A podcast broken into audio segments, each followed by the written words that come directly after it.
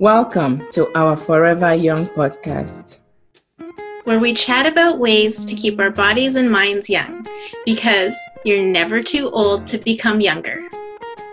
My name is Christiana Eghe. And my name is Sherry Marie Chu.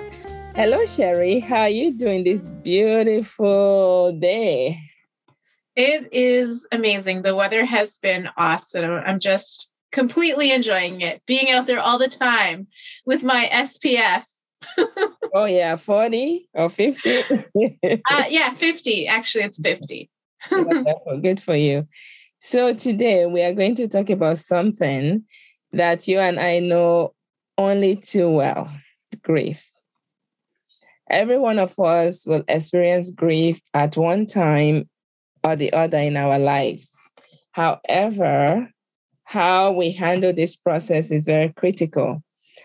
I would like to dedicate this particular episode to my friend from high school, Doctor Shola Jangwadi, who recently lost his mother. May her soul rest in peace. Yes, grief is, is something, you're right, that we both know a lot of. And I think when you told me we were going to do this podcast on grief, my first reaction was like, oh, really? Yes, you have to talk about it. It is important to talk about it. Yeah. I mean, I'm one who does not like to dwell on sadness, and that's probably why or how I deal with grief, but we will get further into that soon. Mm-hmm. But let's right now invite our friends and listeners to grab a gigantic bottle of water and put on their walking shoes and listen in on our conversation about grief.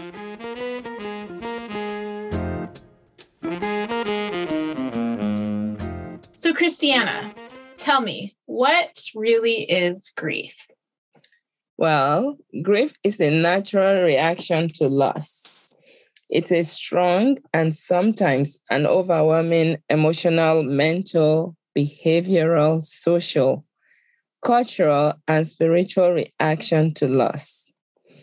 It's a process rather than a singular occurrence. So it's not just dealing with one thing, maybe, oh, you are sad. No, it's a whole process. You're sad, you're angry, you're overwhelmed, you're tired, you're not eating, you're not hungry, you know, those type of things. So it's a whole accumulation of different feelings that we have.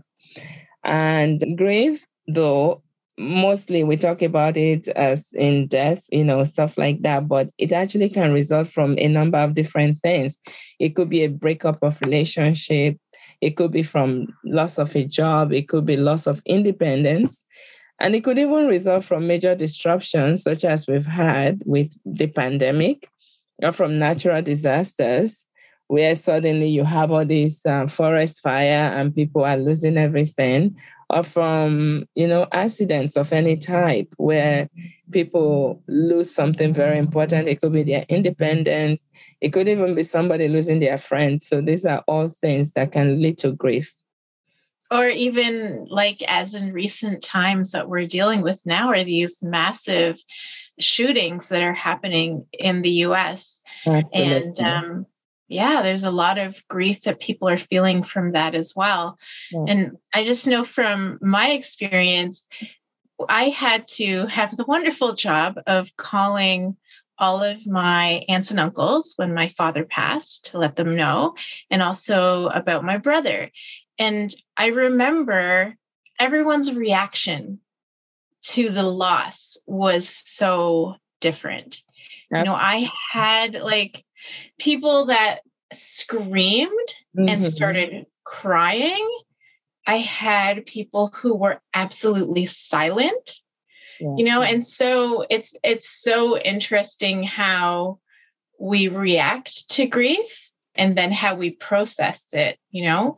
So you're right. Like grief is experienced in so many different ways. And, you know, the, most recently, these shootings and the pandemic has really triggered universal grief response. Mm-hmm. And, you know, we've lost so many lives to the pandemic, and it's just been a sad couple of years. Yes. And the fallout from the pandemic because of the mental health crisis that people are dealing with, right?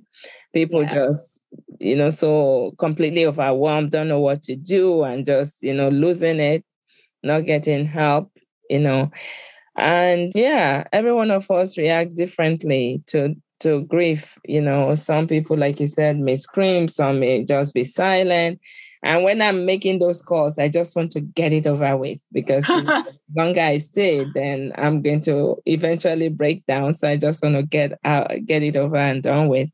Yeah. So there are actually several types of griefs. The two major ones, the normal or the healthy grief, or the prolonged or complicated grief.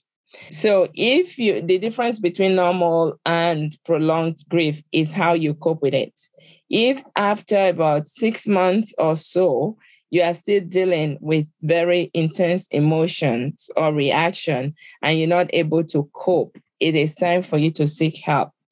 Prolonged grief is now considered as a diagnosable mental health condition by the American Psychiatric Association's D S M five. Right. And also, there's also a subgroup of grief called anticipatory grief. And so this is one where you are, say, dealing with a terminal illness or condition like A L S, or you have been in an accident where your prognosis is poor. This type of grief is the type that I personally feel like is easier to deal with, because you are able to slowly process what's happening. You know, you're getting it in little doses, as opposed to when someone has a car accident or just dies suddenly of a massive heart attack or something. You were not expecting it. I find that that is the most difficult to deal with, but it brings the worst type of pain. I don't know. What do you think, Sherry? What, what, how do you think about the, di- the two different types that I've described, the sudden death or the anticipated grief? I think, well, having been through anticipated grief, I think that, like, I understand what you're saying, how it can be easier to deal with, because you are, you know it's coming. You know that day is going to come. But I also think that it allows for multiple deaths.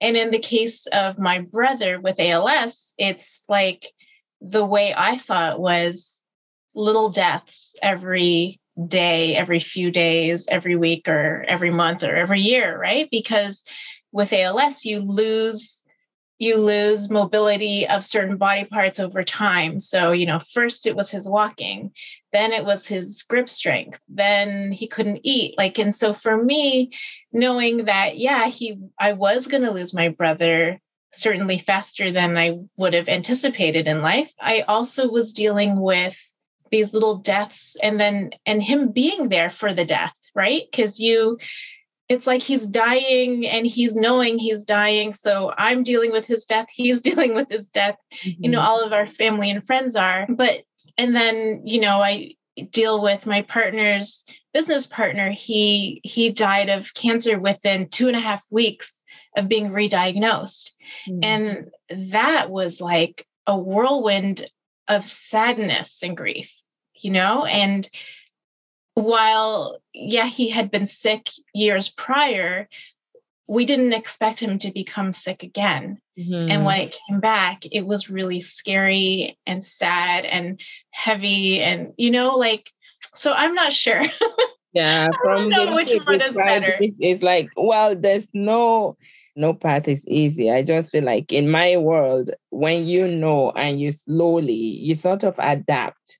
And right. when you see people that are mourning or grieving for someone that had an illness, it's sort of different. It's not as overwhelming. And in the case of your brother, what you said, do you know that the stages of grief actually were meant for the person that is dying, not for the people that are mourning? Yeah. So actually right. it was yeah. meant for them, you know, but now yeah. we, they, you can also use it.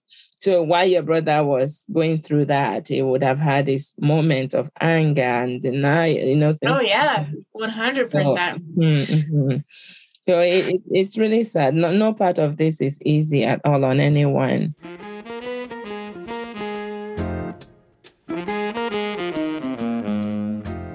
yeah, then there's also what is called disenfranchised grief. And so this type of grief is the one where a person cannot openly show their grief because of societal expectations. I mean, I would like to think that this isn't that prevalent today.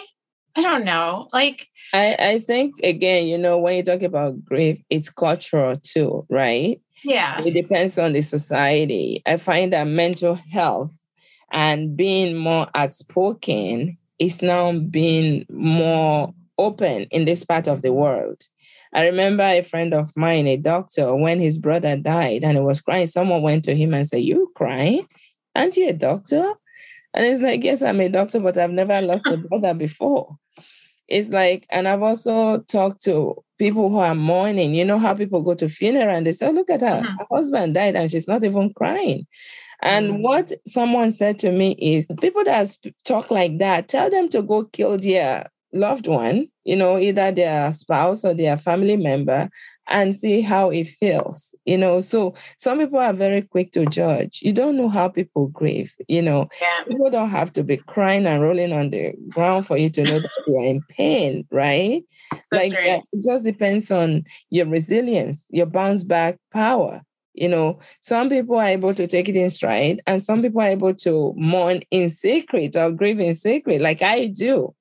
When something happens to me, I come out, people say I'm strong. I always show that strong superwoman exterior. You don't know what's going on inside me. And yeah. when I do break down, I don't let anyone see me. I do it in a behind closed door with my God. That is what I do. That's how I, it's just me, okay, not anyone else. So everyone is just different in how they express their emotions. Yes. We've just been talking about. So grief is very, very individual, individualized experience. So you and I would not grieve the same way, or, you know, with anyone, even if you have family. But there are certain, definitely certain emotions that are involved with grief, like sadness, you know, crying, emotional, severe emotional turmoil, shock, numbness. Some people just become numb. They don't even know. Some people are in shock for a very long time. And that is actually scary, because when they come out of that shock, what's going to happen, you know, or how much damage internal, like on their on their health, on their heart, on their immune system and stuff like that, you know, even their mental health. Some people just completely fall apart after they come out of shock. There's anger, there's denial, yearning, helplessness, guilt, confusion, irritability. Or maybe, you know, I wish I had visited, you know, two months oh, yeah. ago. I yeah. wish I had done this, uh, you know, those type of things. People start feeling guilty. I, these are all emotions that we, we feel, but they are things that we should be able to get over eventually, not let it linger on for months. Right, because the grief can also impact us physically. I think people forget that also. So there's the there's the screaming and crying, and there's the shock, but there's also, you know, when people talk about grief, you know, one of the things that you often hear is that feeling of heaviness, like a heaviness that weighs on you, on your chest, on your body, shortness of breath, maybe because of that feeling of heaviness, or fatigue, or headaches, you know, like all these, these things that you, you might not necessarily think are related to your grief, but really are symptoms, like physical symptoms of your grief, stomach upset, nausea, gaining weight or losing weight, not being able to sleep, being tired all the time, or even aggression. Yes. Those are things that can happen. And um, we were talking about what's going on in the world recently, in recent times, with people shooting and stuff. So grief does have an enormous impact on our mental health. With this COVID nineteen pandemic affecting each one of us at different levels, no wonder we're in a mental health crisis. It can cause anxiety or panic attacks, depression, gastric issues, poor sleep, compromised immune system, heart problems, and so much more. You know, I just feel like we haven't seen much yet, unfortunately. I think the governments need to be very proactive and get a lot of messages out there and start encouraging people to see their doctors or professionals for help, because in our lifetime, we have never had a pandemic, right? That's and right. So the fallout is only just beginning with, you know, these people that are killing people. You know, you you must snap. No, no normal person just goes out there and get a gun to kill people. Something is going on. So we do have some serious, even in Toronto here, a few weeks ago, a lady pushed another lady into the subway tracks. That's right. For no reason. People are attacking people on the streets. Some are carjacking, like, you know, everywhere you turn, five, six cars. Because, mm-hmm. And also now that the, the, the inflation rate has gone up, you know, people can hardly get food to buy. Like there was no baby formula in the U S a few weeks ago. So yeah. It's just, and the prices of gas. So we haven't seen anything yet. We just pray, pray really hard that it does not mean people killing other people for no reason, senselessly. So yeah, and, and I think too, like as we're talking about grief and the stages of grief, right? So if we're if we're saying that, you know, all of society is going through a type of grief or the the stages of grief because of the pandemic that we have dealt with over the last two and a bit years, we're probably still in an anger or denial stage. So psychiatrist Elizabeth Kubler-Ross identified five stages of grief. However, over time, the, the stages have gone to seven. So the first stage of grief would be shock. So I'm sure we all remember the shock of going into the pandemic a couple of years ago mm-hmm. and what our lives became. And then there's the denial. I mean, I, you know, there are still people out there feeling the denial or denying what has happened. Following that, there's anger. And I think many of us felt the anger of COVID nineteen and having to live through it and what it meant to the changes in our lives daily. After that would be bargaining and then depression. And so maybe, you know, maybe we are in the depression stage of grief. And then after that is acceptance and then processing our grief for the seventh stage of grief. Well, I hope we get there soon because um, new variants coming up and people getting, you know, every time you talk to someone, their whole family is dealing with COVID. Oh, you know, yeah. And then you think it's done, but it's just, it's really sad. I mean, I, I've had enough. I finally have succumbed to COVID fatigue, you know. I'm very, finally. Yeah, finally. Now. Oh my it's taken me so long, right? Because I've been hoping and hoping that it will get better and better, but it just keeps not getting better. I'm not going to say it keeps getting worse. It, it is getting better, but these new variants are actually making people sick too.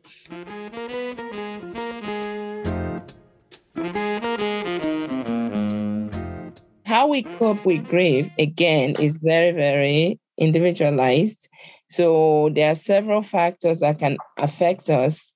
Some people may withdraw. Some people may, you know, seek out more people because they want to be amongst people for distraction.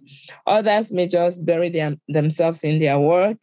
Some may not sleep, like Christiana.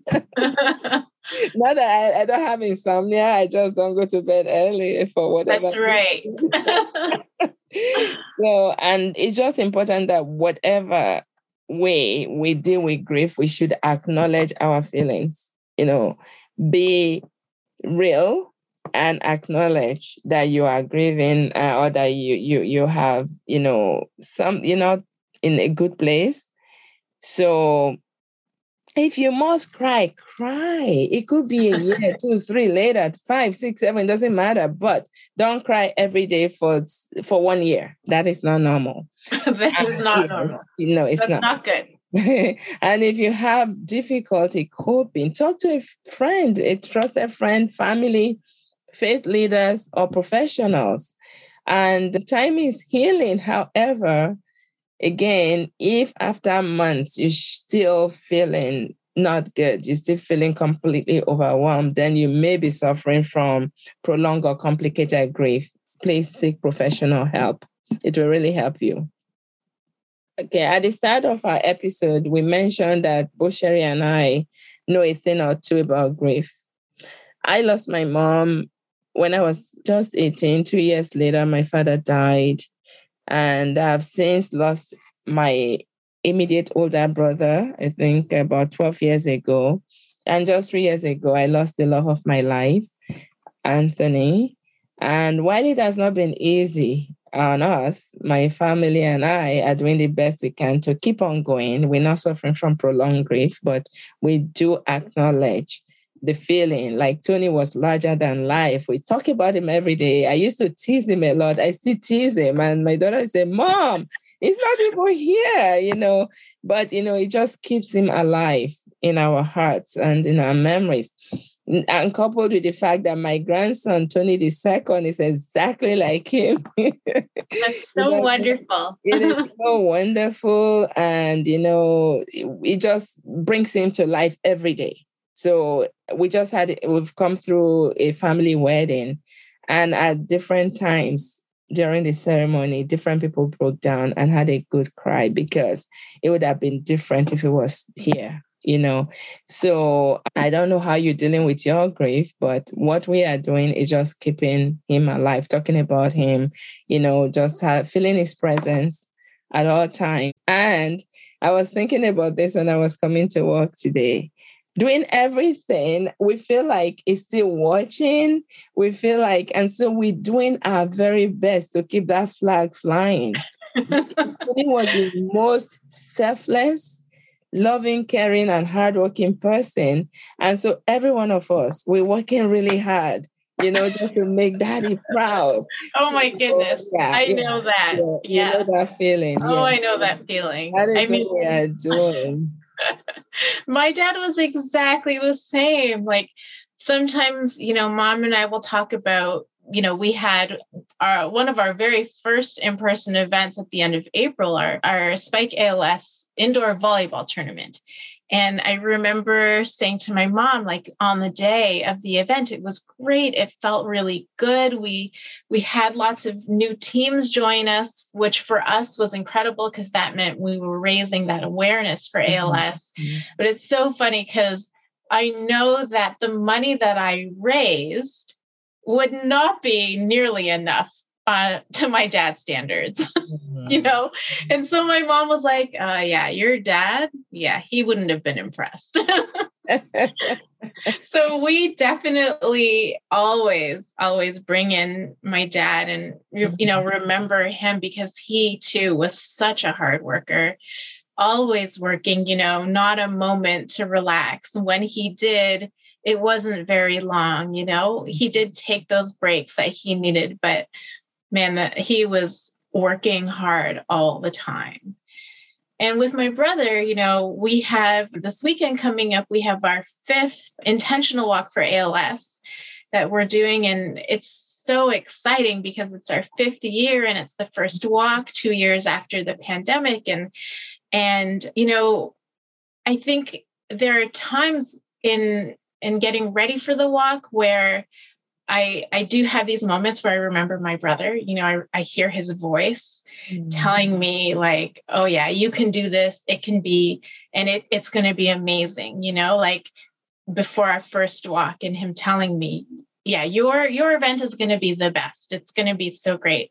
And so now every time I have an event, I try and make sure that yes, while A L S is a horrible and very depressing disease, that the event itself is really uplifting and hopeful. And, and as we're preparing for this event last night, we had uh, our first volunteer meeting, our first in-person volunteer meeting, and we always show our short ten minute film. Mm-hmm. And it, you know, my mom can't even be in the room when, when that film is playing, it's, it's too much for her. And, and actually for our, our walk chair, she surprisingly, like she broke down too. Mm-hmm. And maybe because there were so many people in the room, you know, at the end yeah. of it that were just crying yes. from learning the reality of the disease, that it was, it was really hard. We all had to take you know, just a moment to acknowledge that and then take a deep breath and then move forward, because yes, it's, it's sad and it's depressing, but that's why we're there, because mm-hmm. we want to collectively raise awareness for the disease and help those who are living with the disease so that, you know, maybe one day no one will have to deal with it. And, you know, one day if, if you are told you have A L S, that it's not a death sentence anymore. Amen. Amen. And I'm um, looking forward to that walk. So, so looking forward to it. Well done. I can see how tired you are from all the hard work you've been putting in, but it's... What are you saying? I look tired. You know, right? It's definitely worthwhile. So, you know, you. much, much success and, you know, kudos to you and your family.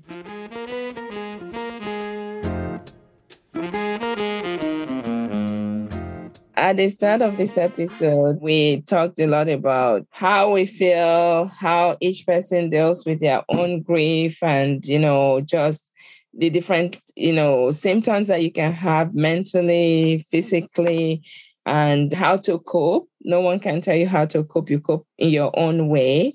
And also just want to say that at this point, I just wish everyone who is grieving out there the strength, the comfort, and the peace that passes all understanding.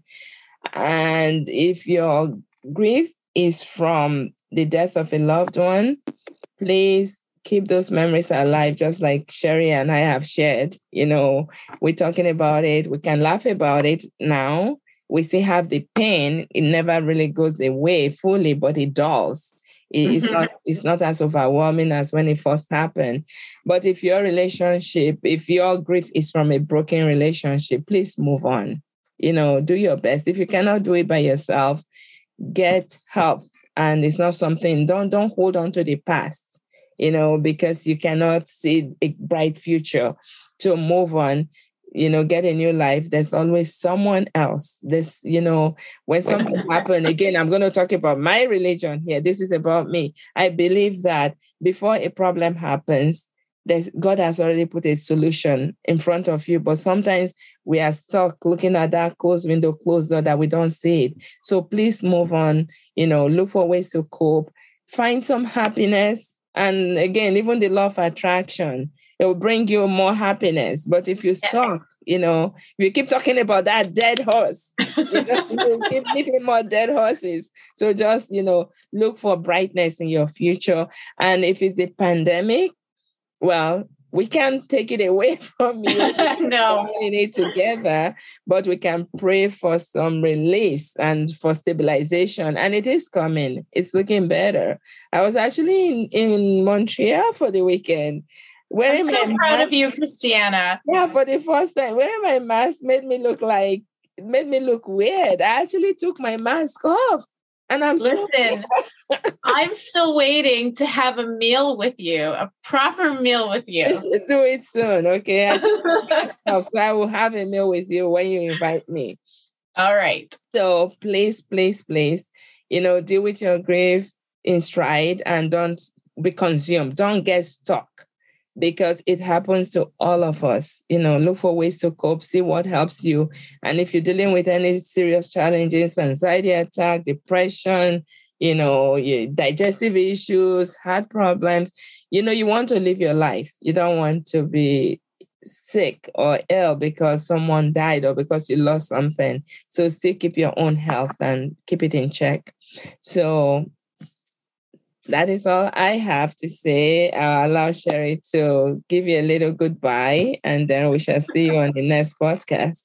Oh, talk to you. We don't see you, so we'll talk. No, we don't see them. But yeah, I mean, I would just echo what what Christiana has to say. You know, we're both really positive-looking women, and that doesn't mean that we don't have grief, right? And and doesn't mean that we haven't had to deal with grief and difficult grief, not like, you know, not not far away death from us. It was, you know, her husband, my brother, my father, her parents when she was young. And and yet we're, you know, we're not like super women, women or anything, but we do find ways to process our grief and deal with it and not let it take over our lives. And I think that is the main message here, because we don't want you getting further sick because you've lost someone or grieving. You know, it's all about, this podcast is all about staying forever young, and mm-hmm. grief is not gonna, grief is not gonna help you in staying forever young. So that's all I've got. You know, let's stay positive as much as possible, because there's always something to be grateful for. Amen to that. So until the next time, I'm Christiana Eghe. And I'm Sherry Marie Chu. See you next time on Forever Young. Until then, keep smiling, because you're never too old to become younger. The Forever Young podcast is created and produced by Christiana Eghe and Sherry Marie Chu, and it is produced and engineered by Elise Hill. The podcast represents our opinions and those of our guests.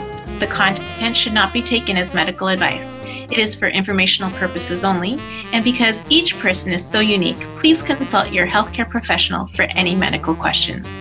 Special thanks to the Ella Accelerator for bringing Christiana and Sherry together.